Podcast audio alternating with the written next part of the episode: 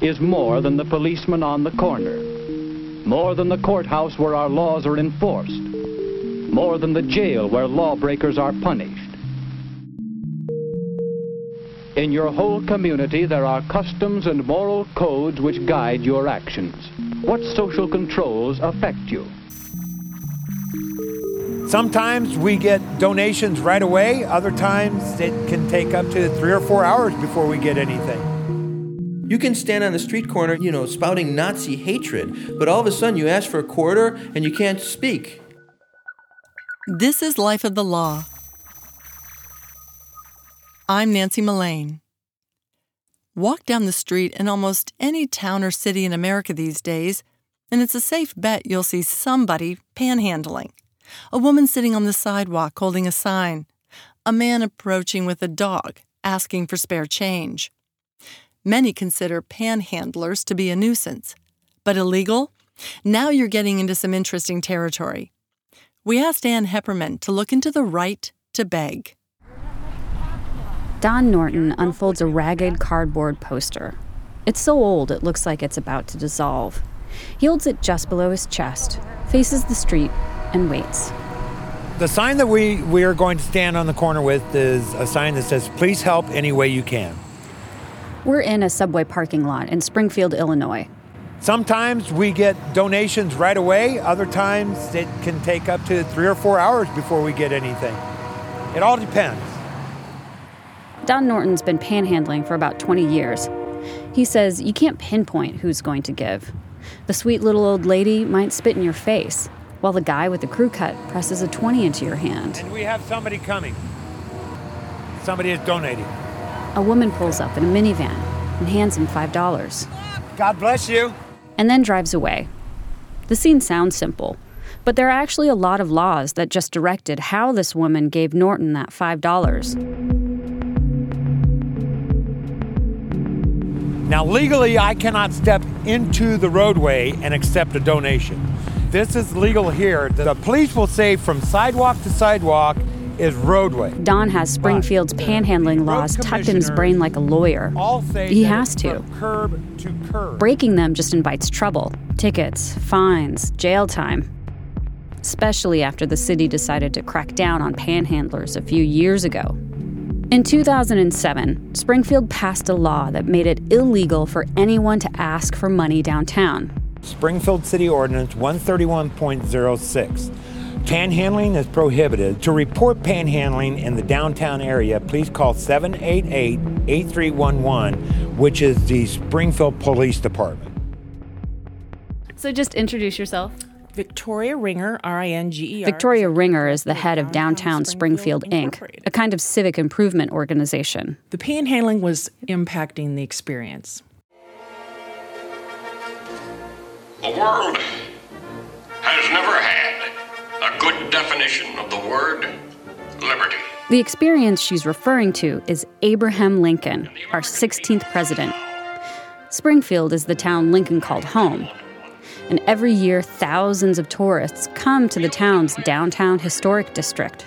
We're all Lincoln all the time. And, and, you know, you have to appreciate where your bread's buttered. And, and we know that Lincoln has done a lot of that for, for our city. What constitutes the bulwark of our liberty and independence? Tourists bring a lot of money into downtown Springfield. So the local panhandlers see the tourists as good business, just like the local shopkeepers do. Several businesses were experiencing a lot of issues that were affecting their bottom line. Ringer says by 2007, the begging problem had gotten out of control. Panhandlers were harassing the tourists, she says. They'd ask for change from people waiting in line to see Lincoln's house. They'd knock on car windows at stoplights. They'd interrupt people on restaurant patios. One panhandler, she says, even nabbed a piece of someone's lunch. Garrett Moffat, who runs the ghost tours downtown, and he's got panhandlers following his tours every night of the week, you know, yelling at him and saying, you know, give me money, that kind of thing. City boosters were afraid the tourists would get scared off and the businesses would lose money. Whether you're in your car and you roll up the window really quickly, or you're walking along a city street, or you're sitting at a, a bus bench or what, what have you, you don't want to feel as if you're being put on the spot. um, or to feel that guilt or think about it later in the day. You know, I've gone by and later on the day, I'm like, God, should I have given that guy, you know? And then being pissed, you know, because you're like, well, how come they can't go get a job? I'm working three. So, downtown business owners asked their city councilman to introduce a law that would put all kinds of restrictions on asking for money. We needed to take action, and we didn't really have any other avenue besides let's put it out there and see who hates it.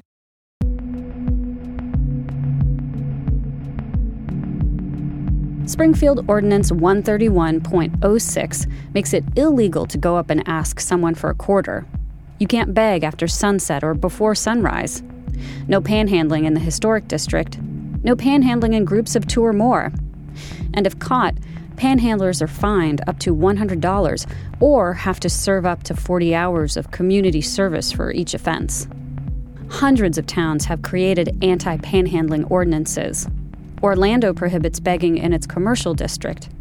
Atlanta banned panhandling near the convention center. In May, Yakima, Washington made it illegal for beggars to accept money at 26 intersections. Cities have been using these kinds of laws to limit begging for at least 20 years. But the history is much longer than that.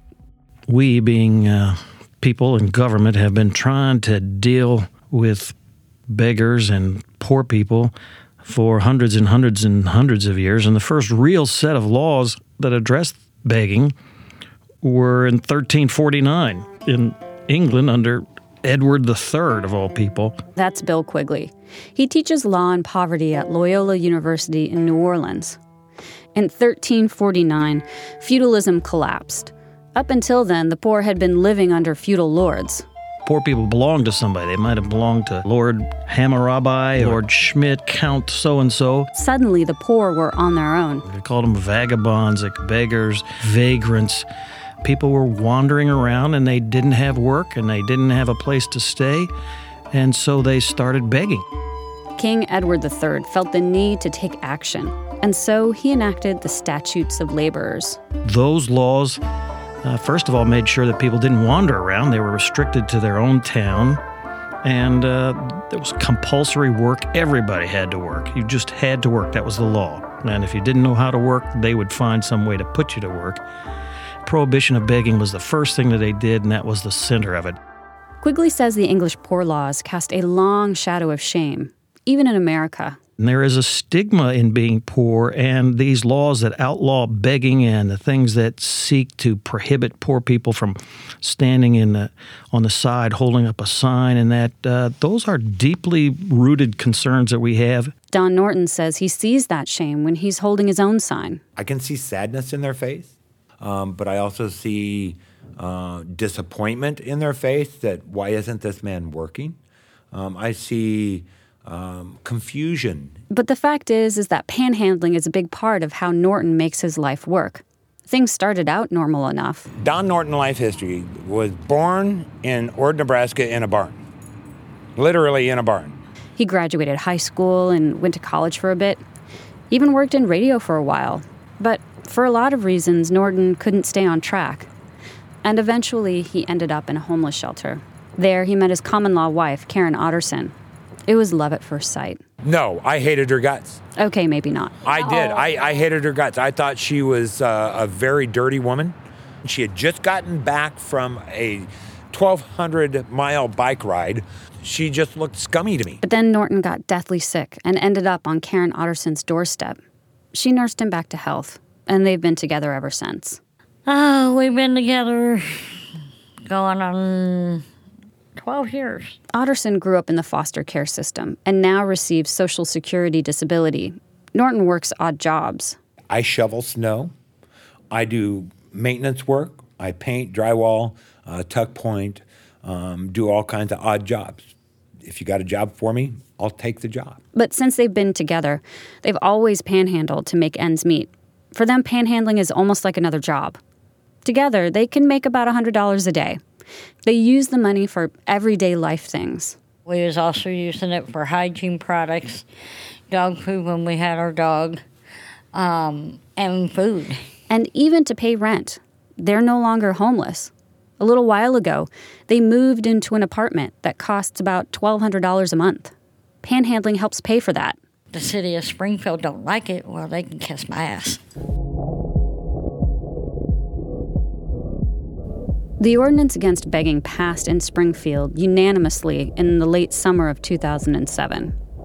And as soon as the law passed, Don and Karen say they saw an abrupt change in the way the police treated them and other panhandlers. Sometimes they would just pull over their car, walk up to the grocery cart, rip the sign off the cart, and rip it up in front of you and say, I don't want to see this again, or you're going to jail. In the past two years, Springfield police have issued about 100 panhandling citations. Norton estimates they've given him about 12 tickets, Otterson 15. Then one day, Otterson was standing in front of a J.C. Penney with her grocery cart and with her dog Sadie. I was thrown in jail and my dog was placed in a pound, and I was not able to get my dog back because of that. That's whenever I told Don that our constitutional rights were being taken from us. Their First Amendment rights, she told him. I did not believe that. I thought she was nuts and saying what you know she kept on ranting and raving about. Dawned on me that you know what, this lady's right. A lot of people would think that panhandlers are a nuisance, so I would stopping it be against the law. Well, Dave, let me give you an example here. Now, if a panhandler is here in downtown Springfield, And in September of last year, Norton and Otterson sued the city of Springfield. this lawsuit claims that that is a violation of their freedom of speech, and it also claims that police are taking this ordinance too far. They found and hired Mark Weinberg, a lawyer in Chicago who specializes in panhandling lawsuits. My friend Todd calls me king of the panhandlers. You know, like I've done seven of these lawsuits over the last 12 years. Weinberg and other homeless rights advocates say the best way to fight anti begging laws is through the First Amendment. These cases are not about the right to give money. This is all just about the right to ask for money. You can stand on the street corner, you know, not, you know, spouting Nazi hatred, but all of a sudden you ask for a quarter and you can't speak. You know, we think that's extreme. Weinberg says these kinds of ordinances are unnecessary. Most cities already restrict what's called aggressive panhandling, and that's not protected by the First Amendment. You can't panhandle within 10 feet of an ATM machine. Okay. You can't panhandle at a bus depot where people are waiting for the bus. You know, that would be a form of harassment. Um, you can't touch somebody. You can't, uh, you know, be abusive to somebody. Those are the type of restrictions that most cities have, and they're the type of restrictions that courts have upheld as permissible under the First Amendment. The law says that Norton and Otterson can't ask for a dollar in downtown Springfield, but it would be just fine if they became Girl Scouts and sold cookies across from the old state capitol. Weinberg calls it a slippery slope. if you can do this for panhandlers, like, oh, panhandlers can carry a sign, but they can't speak, why can't you do that for labor union disputes and protests? Why can't you say, okay, labor unions, uh, they can carry signs and they can pass out leaflets, but they can't talk to passerbys? You know, like, this has just dramatic implications for the First Amendment throughout uh, everybody's business.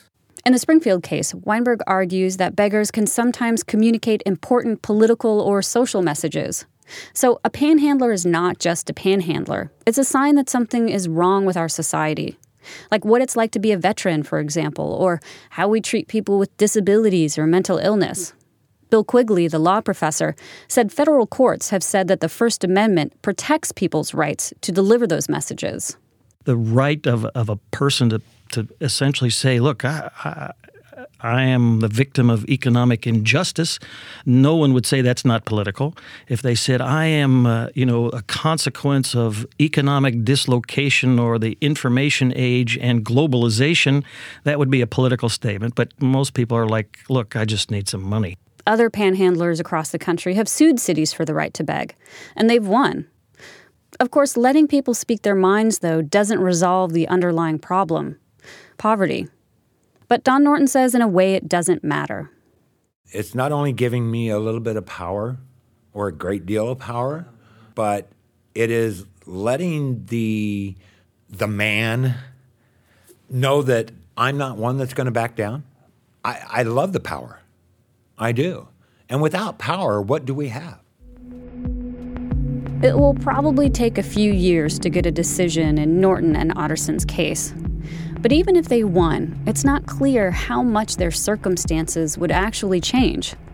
Since it seems unlikely that making it legal to panhandle in Springfield or Orlando or Atlanta will help people get out of poverty or find new ways to support themselves.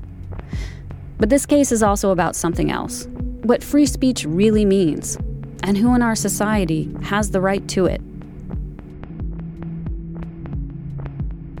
For Life of the Law, I'm Ann Heppermann.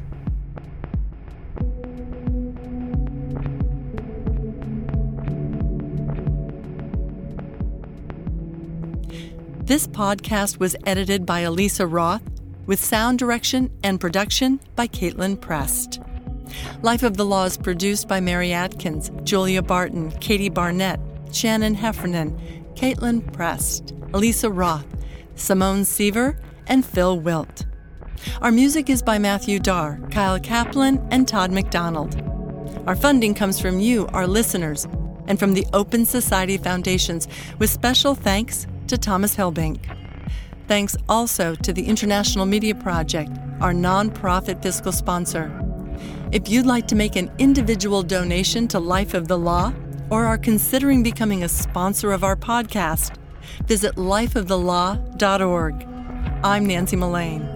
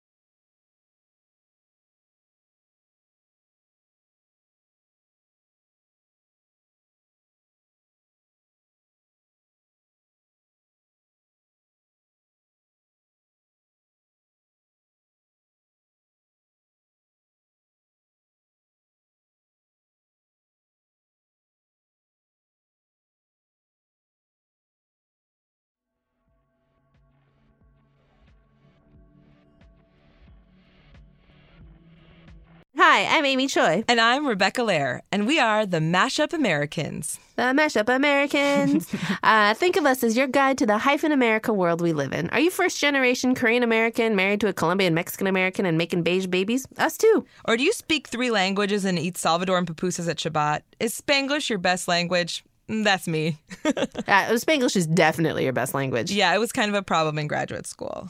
eh, don't worry about it. We're, we're done with that. So we've got a new show here on the Awesome Infinite Guest Network. You can go search for Mashup Americans in your favorite podcast app and check it out. We've got a great story about the mashup life of Donald Trump. Oh, and I just went to Margaret Cho's house to Netflix and chill. Kind of. oh my God. Vamos, let's do this. As we like to say, get to know yourself, America.